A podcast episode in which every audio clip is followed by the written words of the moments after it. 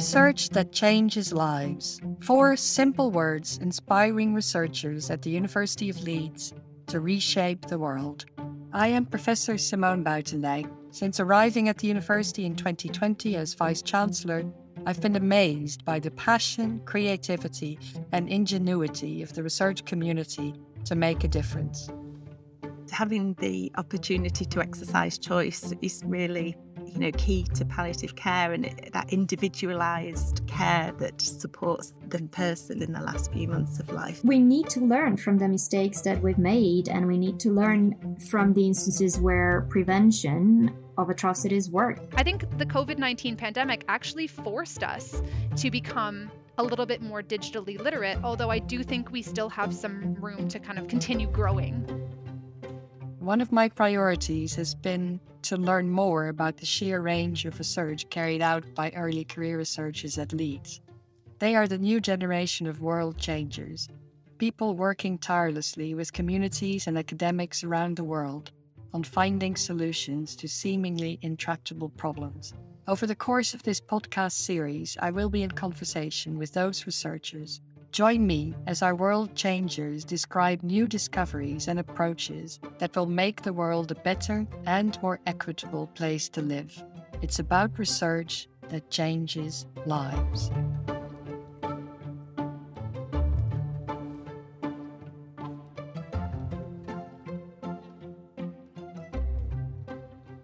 Welcome to the podcast. I'm Professor Simone Buitendijk, Vice Chancellor of the University of Leeds. In this podcast, I'm in conversation with Dr. Leah Henrickson from the School of Media and Communication. We will be discussing digital literacy and the university's digital transformation strategy, which will enable Leeds to engage with new communities anywhere in the world, be they people who want to study with us online or find out more about our research. Digital transformation, argues Dr. Henrickson, should not only focus on technology and platforms, but importantly, how people interact with that technology. Hello, Leah, and thank you for joining me today. Thanks for having me. It's great to be here. Wonderful. Um, so let me start by asking you what attracted you to media studies? So, I actually got into media studies through books. Uh, when I was a kid, I loved spending time in my local library. My mom would take me to the bookstore and we would flip through books for hours on end. And I was fascinated with the idea that you can have access to so much knowledge and so many stories through these books. As I got older and I was trying to figure out what I wanted to study at university, I realized that I can study this. I did my undergraduate degree at the University of Toronto. I got to focus on book studies with a little bit of media studies in there. I then did my master's degree at the University of London, but I focused on the history of the book. Then I started thinking about where the book is going to be in 10 years, in 50 years, and what is the future of the book. And that's how I got into studying things like artificial intelligence and digital media specifically. That's that's fascinating. And and you mentioned you were interested in what the future is of the book. Of course, the book is not gone, but it has changed a lot the way we can spread knowledge. Um, and of course, with digital media, everything is is different, expanded. I probably should say. How does that approach change with digital media? Yeah, I mean, as you say, the book is still with us. There's nothing wrong with a good book. I I love me a good book, uh, but I think digital media allow us so many different new and exciting ways to express ourselves and to communicate knowledge, to tell our stories. And so I think these digital media they they stand alongside more traditional media like books, like newspapers, and they just give us another layer of self-expression, another way of increasing interpersonal understanding and telling our stories the way that we want to tell them. Your essay focuses, I think, rightfully on digital literacy, because, of course, if we want to use these digital media effectively, we, we need to be digitally literate. Can you explain a bit more what digital literacy is for you in your research, but maybe also in your daily life? We hear a lot about literacy, and usually when we talk about literacy, we're talking about textual literacy, so the ability to to read. Digital literacy takes it a little bit further. So if we want to explain digital literacy, there are generally three things that digital literacy includes. So let's use a phone as, as an example. The first is functional literacy. So being able to use the technology to kind of complete basic tasks to participate in everyday life. So for a phone, that could be making a call, sending a text message. The next level, once you get the functional level down, is critical literacy. So it's asking those questions about okay, but why does the phone work the way it does? Who's doing the programming? Who is selling you that product? Who is financially profiting? What are the power structures behind that? What are the intentions?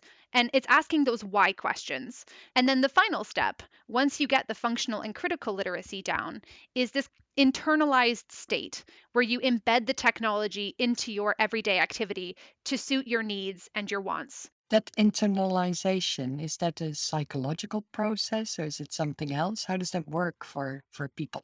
There's so much room for exploration in this area. I'm glad you asked this question because it's a question I can't answer, to be honest. We have some research out there about the effects of textual literacy on the brain. So there are some cognitive scientists who have studied the effects of textual literacy on thinking processes and what areas of the brain light up when you read. We don't really have that research for digital media yet. There's a lot of work to be done. I've recently written a paper, it's under review right now, so fingers crossed that it gets accepted, but it's all about arguing for we need to do this research. It's arguing about this internalization of digital media and and saying we need to figure out how our brains work because we know that when we use different technologies, we we process information differently. We ask different questions. We we use different problem solving techniques, but we don't actually know what the psychological processes are behind that. So there's a lot of work to be done in this area. Oh, I'm looking forward to that paper. It sounds fascinating. Me too. Thank you. so, so can I continue on that theme of digital literacy? What would you say are the levels of digital literacy in the general community, but for me, even more interestingly, maybe in the student population. I think we older people in academia often assume that students are digitally literate, the digital natives is a term that's been floating around a while ago. I don't think that that's necessarily the case, but I'd, I'd love to get your take on it. Yeah. I think we we have a decent level uh, amongst the student population of functional literacy. We see our students, they are comfortable uploading their documents to submissions portals. They use social media. They're texting on their phone. They are using these technologies in very functional ways to communicate with other people, and that's that's great. I teach the BA students in digital media and the MA students in new media. And what we are urging students to do through these courses is to think more critically about how and why they use technologies. And I think our students in general, they know how to log on to the internet, they know how to use these programs, and they're comfortable doing that. But what they're not so comfortable with is asking those critical questions related to power structures and why things work the way they do and do they have to be that way so what we're urging students to do in our own courses, but also throughout the university, is to ask those critical questions, ask the why. When we taught online entirely last year due to COVID 19 restrictions, and all of a sudden we were almost forced to ask those questions. So we had to very quickly, as university staff and students, become comfortable with functionally using these technologies, being able to log on to Teams, to Zoom, to, you know, use the whiteboard on Zoom, use breakout rooms. But we also had to think very critically about what technologies we were using, right? There was a whole conversation about Zoom and, and data privacy. Does Zoom adhere to GDPR? Like these are all questions that are examples of critical digital literacy. So I think the COVID 19 pandemic actually forced us to become a little bit more digitally literate, although I do think we still have some room to kind of continue growing in this area. And what kind of questions do you ask your students to pursue? And, and I'm specifically interested in the more ethical end of those questions, because I think a lot of the problems that popped up were ethical issues around indeed inclusion or the lack thereof and GDPR and privacy.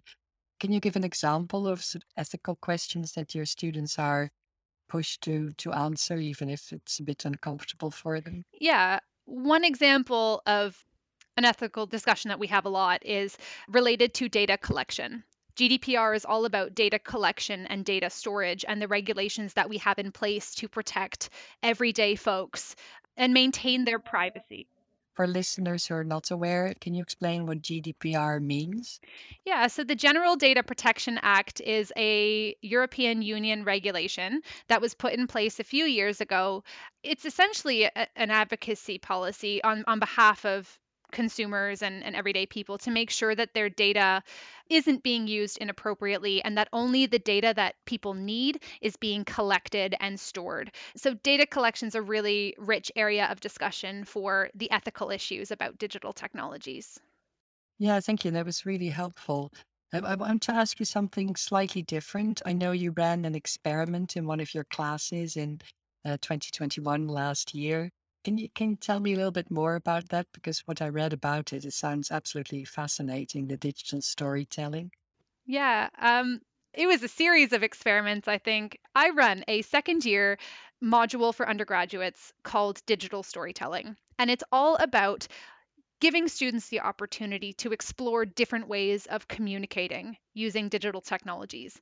This module attracts students from across the School of Media and Communication. So we have some journalists, we have some exchange students, we have some language students, students with very little experience using digital technologies in kind of practical ways.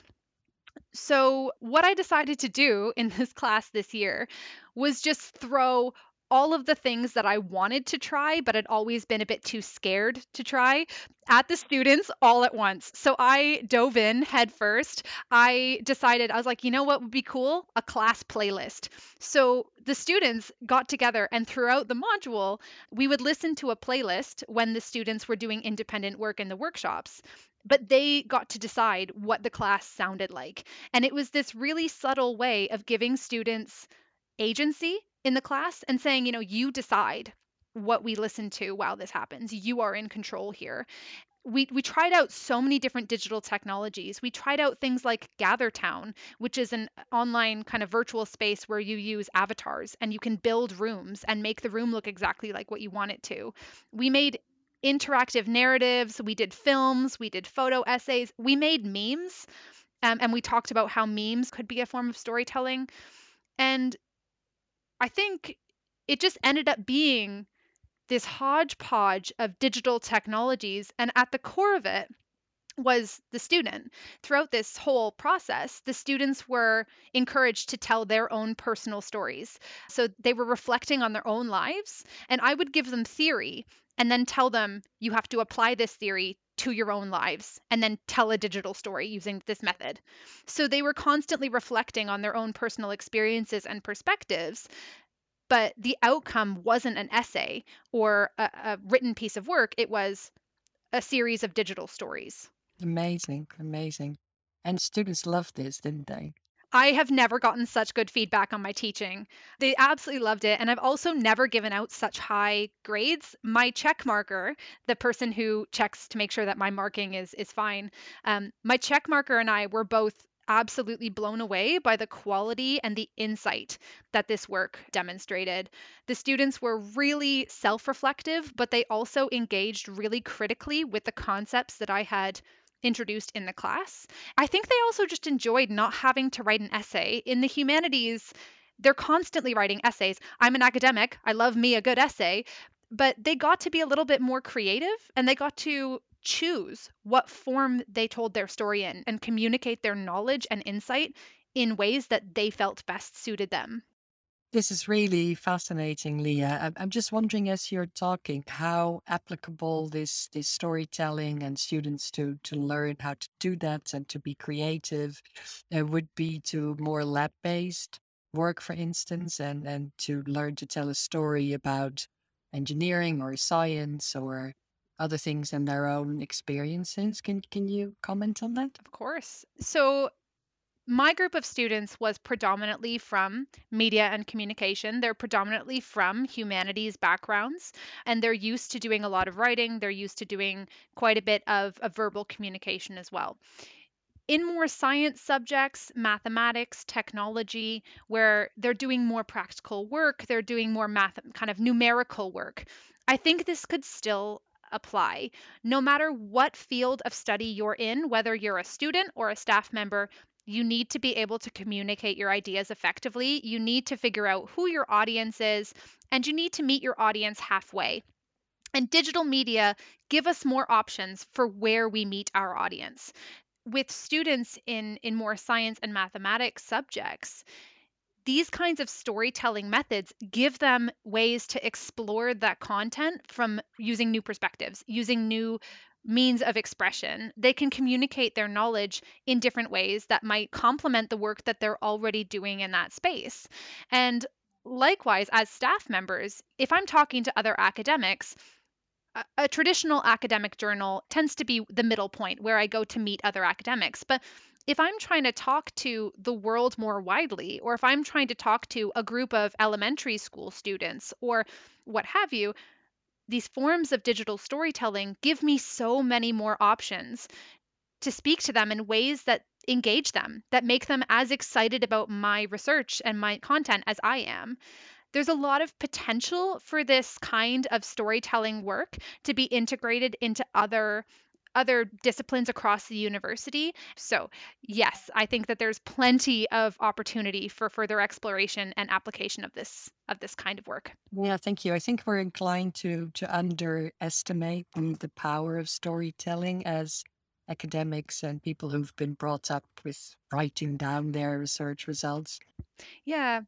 I think something to keep in mind as well is when when we talk about media, the word media is the plural of of the word medium, which means middle, right? It is a middle ground. And for a long time, books have been that middle ground. They've been the kind of meeting space for readers and authors. And and that's that's worked, that's been fine, but these digital media give us so many different kinds of middle grounds that we can use and and I think that's really exciting. While I'm listening to you, I'm thinking um, the University of Leeds is embarking on a really um, yeah, wide, wide ranging strategy around student learning and student experience. Where we're going to move away from students being passive and listening to lectures to much more group work. And one of the main advantages, there are many, but one that I really like is that students can then bring their own lived experiences, their backgrounds into the classroom and into the teamwork. And it draws students from all kinds of backgrounds into being much more active participants and puts them in a really good place for graduate employment and work and their lives after they leave the university. And this sounds like a really, really great example of that kind of thinking. Do you agree? I absolutely agree. When I heard about these changes that were being proposed, I, admit I was a little bit scared. It sounds like a lot of work. It re- it requires a lot of kind of overhaul in the way that we teach now, right? Because we are serious academics. We, you know, we are professionals so we we have this like idea that teaching means somebody at the front of the room and the students are all sitting there absorbing all of our wisdom and you know i have a lot of wisdom to offer so but at the end of the day we learn as much from our students as they learn from us and i think these kinds of changes really allow us to explicitly recognize the value of these students' perspectives and the value of their stories. I also think it's just it's time to prepare our students for the world of employment and the world after university. They'll need to learn how to communicate and how to use these technologies and to set themselves apart from other applicants. They need to have kind of a portfolio of work that says, hey, I have these soft skills, I have these transferable skills, and I've had time to experiment in a safe space. I think you're so right. And, and it sounds like you're already doing everything that we're going to be steering towards. This is just a great example of that kind of philosophy. So I was wondering to take it one step further into what the university is doing. Uh, as you know, we're also embarking on digital transformation, not just in education, but also in our research and societal outreach. And that's why I think digital literacy, not just for our students, but also for the general community outside of the university, such an important theme. And and how do you see your ideas fitting into that bigger digital transformation movement, uh, if I may call it that, in our in our university? Obviously, digital media means a lot of things. There are a lot of digital technologies. And there are, quite frankly, some things that work really well as they are. We don't need to do a huge overhaul across the board. But I think it's important for us to reflect on, you know, where do we want to go? So, as part of a digital transformation, what are we transforming to? It helps to have a sort of idea um, of the end goal. In order to do that, you have to figure out what you're transforming from. So that requires a lot of critical self reflection as individuals within the university, but also institutionally. It requires this kind of audit of what is working? What should we continue doing? And a lot of that won't be digital. And that is absolutely fine. But it also requires us to acknowledge what we could do better um, and, and where can we improve. And it might mean that digital technologies can help us improve. It might mean that digital technologies won't help, but we need to think about what we are doing now and what do we want to be doing in the future. Yeah. No, and I think it's great that as teachers, we're allowed not to always know everything and not to be the, the sage on the stage, but the guide on the mm. side. This is not something I don't know I what you're talking about, Simone. I know everything. Oh, yeah, no, I, I completely agree with you. And I think that that phrase, having that guide on the side and being there to support students as they grow and direct their own learning experience, because the students are, they're smart, right? And we need to give them credit for how smart and how motivated they are. And as much as I would love to say that I actually do know everything, I, I don't. And I learn so much from them. Yeah, I know. I know that's exactly how you feel. This sounds wonderful. I want to ask you about a project that's not yours, but that you mentioned explicitly in your essay, and it sounded absolutely fascinating. And if I'm not mistaken, it's it's around something called Algorave. Is that how I pronounce it? I'm not even sure how to say it. Yeah, Algorave is uh, is what that's called. Okay, would you say a bit more about that? Because I think it's a great example of how really good scholarly work that's innovative and new actually can change communities and change people's lives in very tangible ways. Um, so, so could you talk a little bit about the project, your colleague's project? Yeah, this is, I think it's a fabulous project as well. It's led by Dr. Joanne Armitage, who is a lecturer in the School of Media and Communication with me. And Joanne is an Algorave artist herself. So, Algorave is an amalgamation of two words algorithm so algo and rave, so kind of like a dance rave.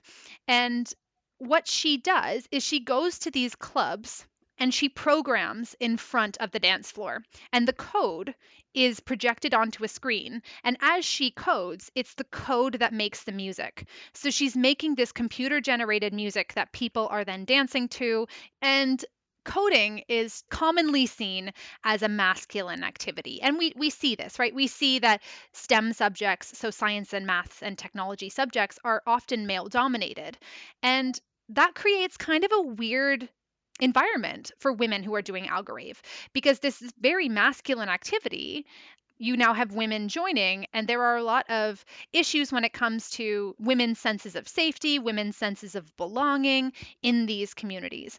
And what Joanne has done is she has run a series of workshops with women to teach them how to code and how to do Algorave specifically. So, a lot of these women have never coded before. They've certainly never done Algorave, but this is an opportunity for them to learn coding skills and to get a little bit creative. So, you're learning coding as you're doing these tasks that allow you to explore the potentials of code and to express yourself and make the music that you want to make. And she's documented this work in an open access, so publicly available article called Spaces to Fail in. It's in a journal called Dancecult that's online. And what she's saying throughout the article is that these women really do benefit from these women specific coding spaces. They feel like they're part of a community, they feel a sense of belonging, and they are learning new skills in a kind of playful way. Um, the thing about Algorave is you can't do it wrong. So even if it doesn't sound the way that you want it to sound like, it still sounds pretty cool. Um, so, uh, yeah, Joanne's work is absolutely amazing, and she's still active in this space. If you look up Joanne Armitage on YouTube, you'll find some videos of her at these at these parties, coding and making some really banging music. That sounds absolutely wonderful. I, I must say, I'm tempted to to try. it. Simone, I fully support you. Please, please do. yeah, I, I, I think I'll have to do something here. So I'll, I'll, I'll start by looking at the, the YouTube videos. It sounds absolutely wonderful. And what a great example of how how research work and scholarly work can be so innovative and so meaningful to to people in the community, in this case, women in the community. Absolutely. Um, I think we're sort of getting to the end of this interview. It's it's sad because it feels like I want to talk to you for another hour. It's all absolutely wonderful, but I want to give you an opportunity for sort of like an overarching final question. I mean, you you are one of the world changers now because you were invited to write an essay and and we publish your essay as part of this collection.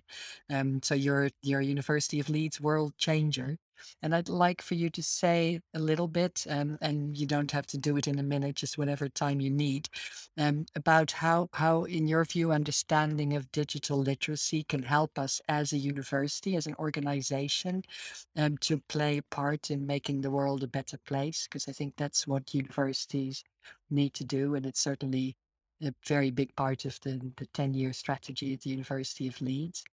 So please, um, yeah, your perspective on how your work can help. I think the thing about the phrase world changers is that it doesn't specify if you're changing the world for the better or for the worse. And I think I think it, it's it, it's useful to consider if we get this wrong there's a, we can change the world for the worse. And i think it's important for us to figure out what what we can do as a community to work towards better and meaningful and impactful change. If we want to change the world for the better we need to figure out how digital technologies can serve us. We need to make sure that we are providing people with opportunities to learn how to use those technologies to tell their stories the way that they want to be told, to figure out how to best communicate our knowledge and insight. And we need to change the world together. That is wonderful. What a great way to end this interview. Um, it, has been absolutely great to talk to you. Um, I think University of Leeds should be very happy that they have you as part of their community. I know you're going to be doing some amazing uh, work in, in the next few years and beyond. I feel very privileged that I'll be able to to watch you and see what you're going to be doing. Thank you so much, Leah, for this this fascinating half hour, and um, I'm looking forward to seeing you again soon. Thank you so much for having me. It's been great.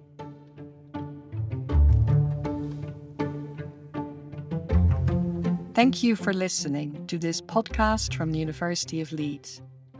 To find out more about the work of our early career researchers and to read essays written by world changer researchers, please go to the World Changers page on the university website. Details can be found in the information that accompanies this podcast.